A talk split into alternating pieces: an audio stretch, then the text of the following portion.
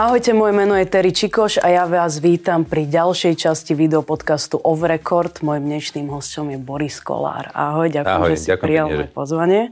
že som bol pozvaný do tejto relácie alebo podcastu. Hej, ako sa dnes máš? Ďakujem, dobre, v zóne, ale mám takú ešte jednu smutnú povinnosť, Mhm. lebo idem na pohreb e, Aničke Bergerovej, to bola vlastne jedna z posledných preživších účastníkov Slovenského národného povstania. Taká veľmi milá dáma, všade bola vyfotená s tými poslednými tromi e, veteránmi, tak e, bola vyznamenaná, myslím, že aj pani prezidentkou, aj, aj dostala medailu od ministra a tak ďalej. Zúčastňovala sa naozaj všetkých diskusí, debát, spomienkových akcií. Veľmi srdečný človek, takže to je taká smutná udalosť, ktorá ma ešte dnes čaká. Boris, povedz, kedy si ty zacítil taký svoj prvý dotyk s umením? Jaj, tak to bolo veľmi, veľmi dávno. To som bol ešte malý chlapec, dá sa povedať. Preto moja mama je vyštudovaná fotografka, e, chodila na šupku, drala jedn, je- jedny lavice aj s Jurom Jakubiskom, to boli spolužiaci oni, áno.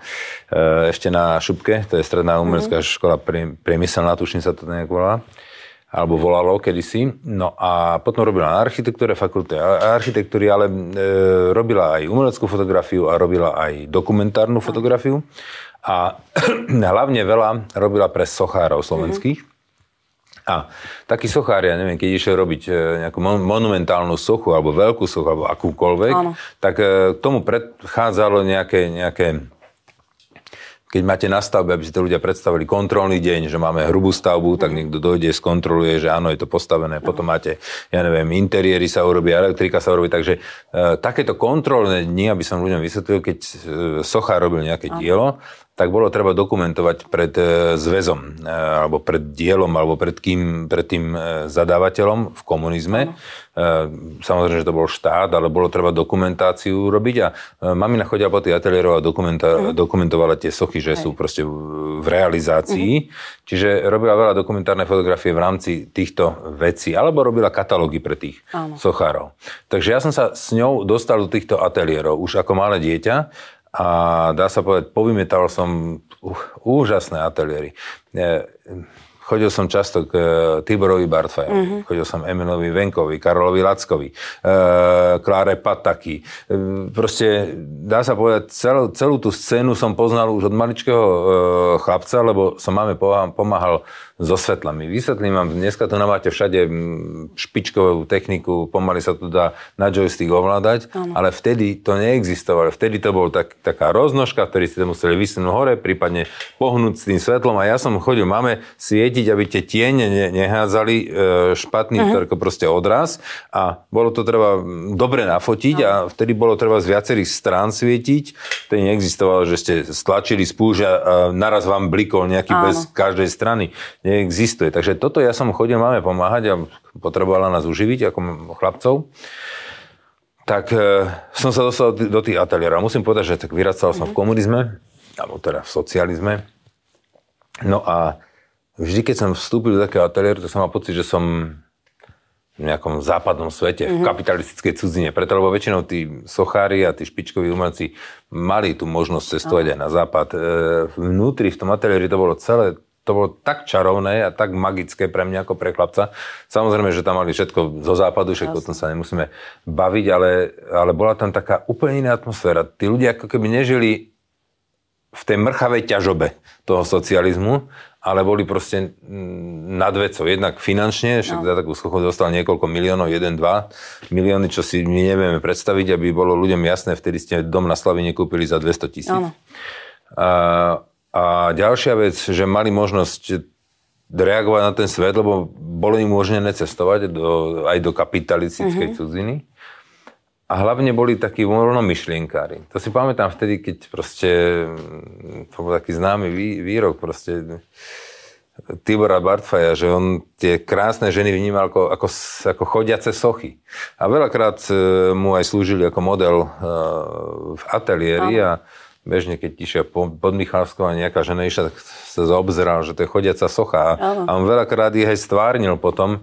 Takže musím povedať, že bolo to veľmi magické prostredie pre mňa a tam som si prvýkrát uvedom, začal uvedomiť, čo je umenie, čo je kultúra. No a neskôr samozrejme som sa k tomu dostal aj sám. Áno. Takže si mal takéto umelecké zázemie, možno aj preto ťa lákalo aj rádio a teda tá muzika, že... To nebolo to úplne až tak, skôr niečo iné. Ja som bol, mm-hmm. myslím, že 12 rokov mm-hmm. v správnej rade Vysokej školy Áno. výtvarných umení. Mm-hmm. Bol som aj predseda správnej rady, myslím, 6 alebo 8 rokov. Zbieram umenie, e, mal som skolektovanú e, jednu fantastickú zbierku, aj som to vystavoval, uh, slovenské moderny. Uh, čiže mám, mám k tomu umeniu blízko. Čo sa týka rádia, to bola iná, iná hra. Samozrejme, mám rád kumš, mám rád, Jasne. veľmi rád chodím na opery. Ja som uh, uh, bol istý, istý čas veľmi uh, v blízkom priateľskom vzťahu s Mirkom Dvorským, mm. s Ďurkom Kukurom, s ktorým sme vždy navštívili, keď mal Mirko niekde vo svete, či v Laskale, v Hamburgu, v Osle, keď mal premiéru, tak sme za ním vycestovali a pozreli sme si tú operu. Čiže ja mám rád operu, mám rád balet, mám rád e, umenie, mám rád malbu, sochu, design, však máme svetoznámy design. Pipo Klein, eh, šéf katedry proste dizajnu, to je jeden eh, úžasný človek, ktorý, na ktorý môžeme byť tu na Slovensku pyšní. Jeho študenti eh, navrhujú také autá ako Bugatti Veyron alebo Ferrari, no. že to my sa máme čím pochváliť. No. Čiže to umenie nie je len, ja neviem, len hudba, alebo len malba, alebo len rádio, alebo len nie. Proste to je celý komplex všetkého. A človek, keď má nejaký vkus, tak eh, ho má prierezovo celý. No. To verte tomu, že to nie je, že tunak som šikovný a tunak som Jasne. úplne jeli, to nie. Mm. A akú hudbu počúvaš? Skôr tú klasickú, alebo aj niečo moderné? A teraz počúvam furt len nejaké tie a teraz si sa tu, čo Laura furt púšťa. Tie vaše. Ale uh, už mi to rozhľadilo, no, ja to verím, počúvam. Ja verím. Ale musím povedať, že ja mám veľmi rád uh, uh, taký chill out. Uh, Vyslovene, toto mi robí veľmi dobre na nervy, lebo tie mám dosť podsúchané z, z roboty.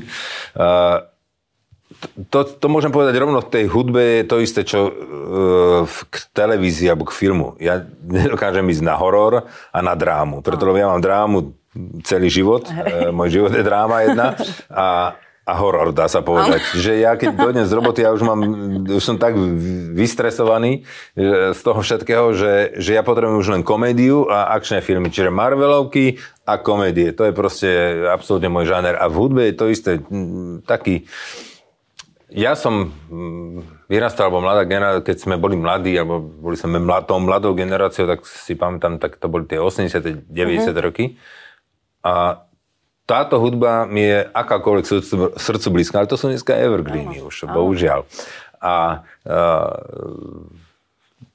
tam sa aj orientujem, keď mi pustíš pesničku, viem, kto to spieva, viem, čo to je za muzikanta a tak ďalej. Dnes, dnes tie pesničky počúvam, poznám ich, ale nemám šajnu, do to spieva, jak sa volá, ale ma to nezaujíma. Áno. Ale proste si to pustím, e, je to fajn. To znamená, že počúvam hlavne moje rádia, počúvam fanko a to už je ale profesionálna deformácia a milujem e, vlnu. Preto, lebo to je zase, to je to, je to moje mladí, dá sa mm. povedať. A a tam samozrejme Fleba to absolútne uzná, to je genius e, e, tých 80-90 rokov, čo nie že len pustí pesničku, ale vám porozpráva aj o tom interpretovi, dokonca Aha. jeho životný príbeh vám povie, alebo rôzne pikošky.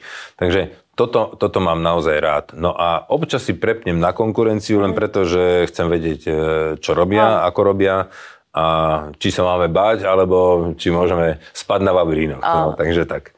A čo robíš rád vo voľnom čase, keď nemáš prácu? No, ja som e, doteraz, keď som bol v tej vrcholovej politike, tak sa dá povedať, že som nemal čas na nič. Áno. Som spával 4-5 hodín, viacej to nevydalo, 18 hodín v robote a 1-2 hodiny nejak, len tak som sa premotal niekde. Cesta Hej. hore, alebo čo, e, doprava ale dá sa povedať, že som nemal žiadny čas. Takže čo robím vo voľnom čase? Voľný čas som vtedy nemal. Áno. Dá sa povedať, že posledných 8 rokov skoro žiadny. Uh-huh. Tak teraz mám viacej času. Samozrejme, však ja mám tie firmy, ktoré jasné, mi fungujú a ktoré jasné. ma živia, ale mám viacej času na deti. Takže venujem sa deťom, teraz sa mi 13 ťahovali ku mne domov, čiže ráno natieram, najprv zháňam potraviny, vždycky večer sa z šoku zobudím, že pozriem, oni sú jak kobylky. Otvorím eh, chladničku a pozerám, že však teraz to bolo plné, už je to zase prázdne. Pozerám na smetný kýbel, ten je zase plný, proste to oni, nejaký jak saranče. To znamená, že eh, ešte v noci ešte bežím niekde do večierky, lebo viem, že ráno nebudem mať z čoho urobiť hemendex a urobiť chleby na raňajky a na desiatu. To znamená, že e, začínam deň tým, že robím strašne veľa chlebov, uh, desiat uh, a to všetkého možného. A dneska hovorím, Andrej, som sa s ňou stretol, hovorím, počujem, Andrej, ten Boris je mimozemšťan. Áno. Že, prečo? No však on sa vybere do školy, nastúpi si do auta, tašku školskú si nechá na chodbe, ide v krátkom rukave, kam ideš? Máme ráno korčulovanie. A ty tam nezamrzneš? Jaj, tak sa vráti pre bundu. Proste to je, to, to je akože, uh, tie deti sú úžasné, hej, hej, a že desiatu, a potom ju dva dní nevyloží a plesne ju vyberám. No, no, akože fakt, teraz musím, kde je tá kamera, tam, chcem poďakovať všetkým mamám na Slovensku aj na celom svete, a hlavne tým mojim. Až teraz chápem, že nemáte to ľahké. Ehm, ja to mám niekoľko týždňov doma a nestačím sa čudovať, že čo dokážu tie deti. A to je bordel. Odíde upratovačka, dve hodiny potom, ako keby tam vôbec nebola. Áno. To si nevieš predstaviť. To je šialené. Ja milujem poriadok. Tak je tam taký trak, kde sú tie spálne hodiny, odtiaľ to nevychádzajte. A robte to len tam. Áno. Nie. Všade. Nie. Včera objednali tri McDonaldy, tri, tri, lebo nevedeli sa dohodnúť, tak všetci traja objednali a nakoniec mali trikrát to isté. Oni to spráskali do noci. To, to, ja hovorím, ostalo niečo, že by som si dal nejakú ránovku. Že táti nič, že my sme to dali. Potom ráno skúčia, že ich boli až halúdky, no aby nie. No, je to sranda s tými deťmi. Hej, takže tomuto sa venujem, podnikaniu sa venujem, nejakým investíciám sa venujem. No a čo robím? No a musím začať konečne, konečne so športom, ale to až teraz na jar chcem spustiť. Ale ty sa chodíš lyžovať, Ale áno, lyžovať áno, ale chcem intenzívne áno. niečo robiť. Hej. Ja som sa inak pred dvoma týždňami naučila na Donovalok lyžovať. Aj Laura? Áno. Áno, tá podá, že tak e, nebudeš si chodiť sám. Áno. A čo by som jasne chodil, keď neviem lyžovať. Tak e, sa naučila lyžovať. Áno, áno, áno, veľmi úžemná tá bola. Pre mňa to tiež bolo trošku nepredstaviteľné, keďže my sme od malička úplne sa neližovali a tiež rodina môjho priateľa, oni sú že strašní lyžiari a oni sa lyžujú od rána do večera. Takto. Je to relax, takže je to úžasná vec. Je, je to. Si na čerstvom vzduchu, je to šport, je to zábava. Je to fun, je to, je to veľmi pekný šport. A ty si tam už od malička chodil, ja, že máš áno. k tomu vzťah. Hej, musím povedať, že napriek tomu, že mama nás vychovala s bratom samých a musela sa postarať o všetko, však sme aj pomáhali no. samozrejme, ale bola veľmi akčná, dopriala nám. Čiže my sme chodievali cez víkendy na penzínsku babu. Viete, dnes no. mladému človeku povedať, že na penzínsku babu tam je sneh, no tak dnes sneh nie je pomaly ani v Tatrách. Ale keď ja som bol malý, tak naozaj ja si pamätám, keď som bol malý chlapec, neviem, 5, 6, 7 rokov a stále som otrával, že kedy už budú tie Vianoce. A stará mama mi hovorila, Vianoce budú vtedy, keď budeš mať sneh po kolena. A ja som chodil ten sneh merať, naozaj boli, po kolena sneh boli Vianoce.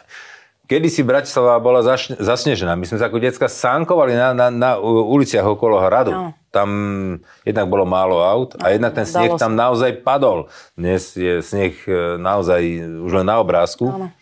A Takže mamina nás brala na pizzinskú babu.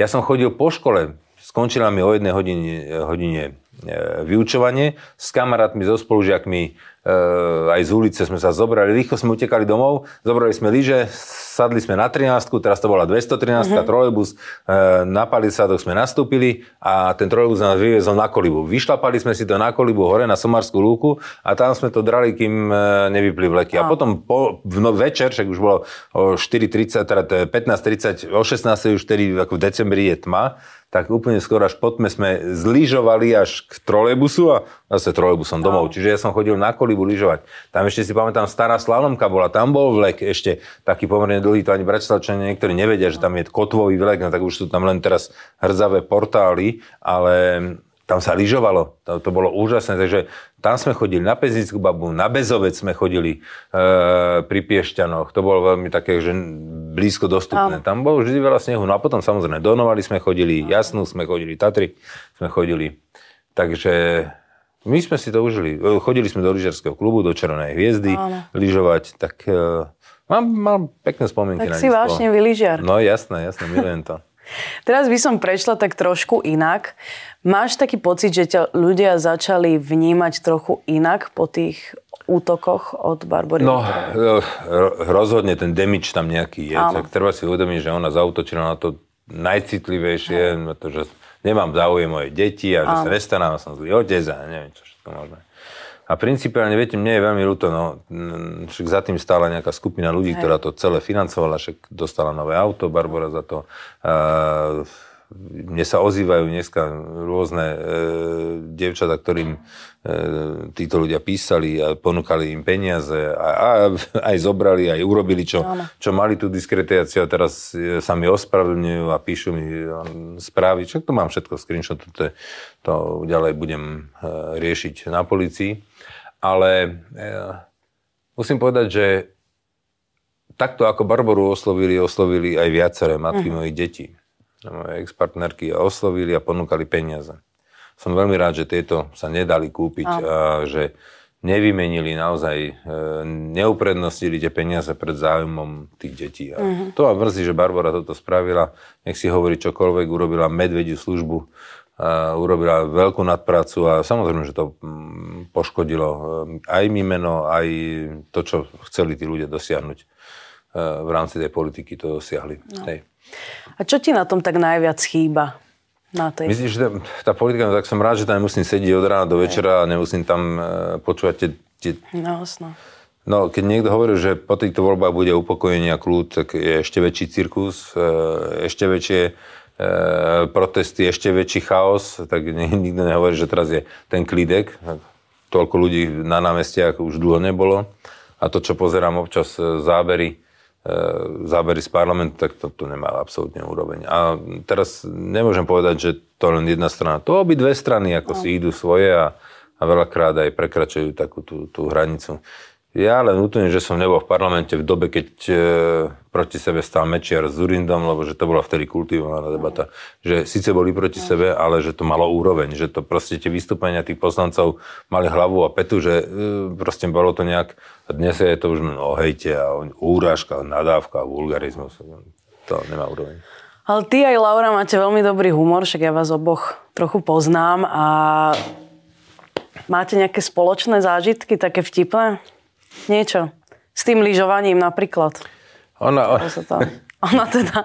Ja je to vtipné, že, že sa ona začala učiť lyžovať, e, ale keď ma nechce pustiť samého, tak musí lyžovať. tak sa musí naučiť. Áno, a naučila sa. Fakt sa naučila. E, dala to tento rok, hej. No hej, tak hej. aspoň môžete hej. chodiť spolu. Kde tak po svete, ty si teda prešiel celý svet, kde sa ti tak najviac páčilo, kde ti to srdce nejak tak ostalo?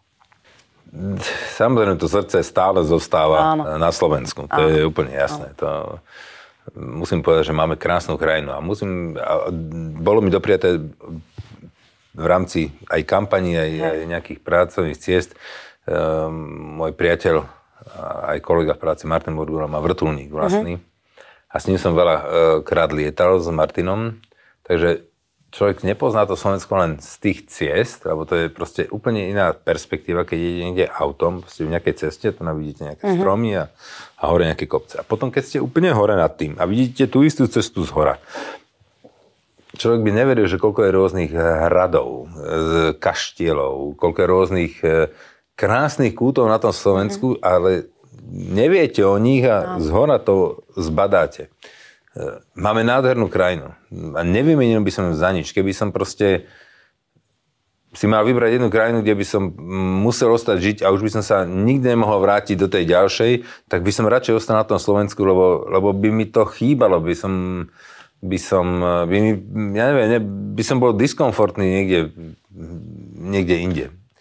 Takže Slovensko je v prvom rade, ale e, keď sa bavíme o tých destináciách alebo o tom cestovaní, tak keď už ideme o tom cestovaní, tak je zase úplne iné, ako keď ideme k moru. Áno. To je zase iný typ dovolenky. Iný typ dovolenky je, keď človek si chce zaližovať, tak to absolútne doporučujem, doporučujem Francúzsko alebo potom e, Kanadu. Uh-huh. E, pri heliskingu, to je, to je zase úplne iná dimenzia.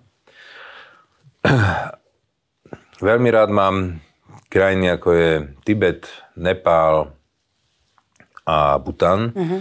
To je také veľmi duchovné, e, to sú veľmi duchovné. Dá sa povedať, ten čistý buddhizmus je dnes už len, len, v, tom, e, len v tom Butáne. Ano. Tá krajina je taká čistá. Mm, bohužiaľ Nepál už je trošku po, po, poškodený tým komunistickým mm. hnutím, ktorý tam bol implementovaný z Číny.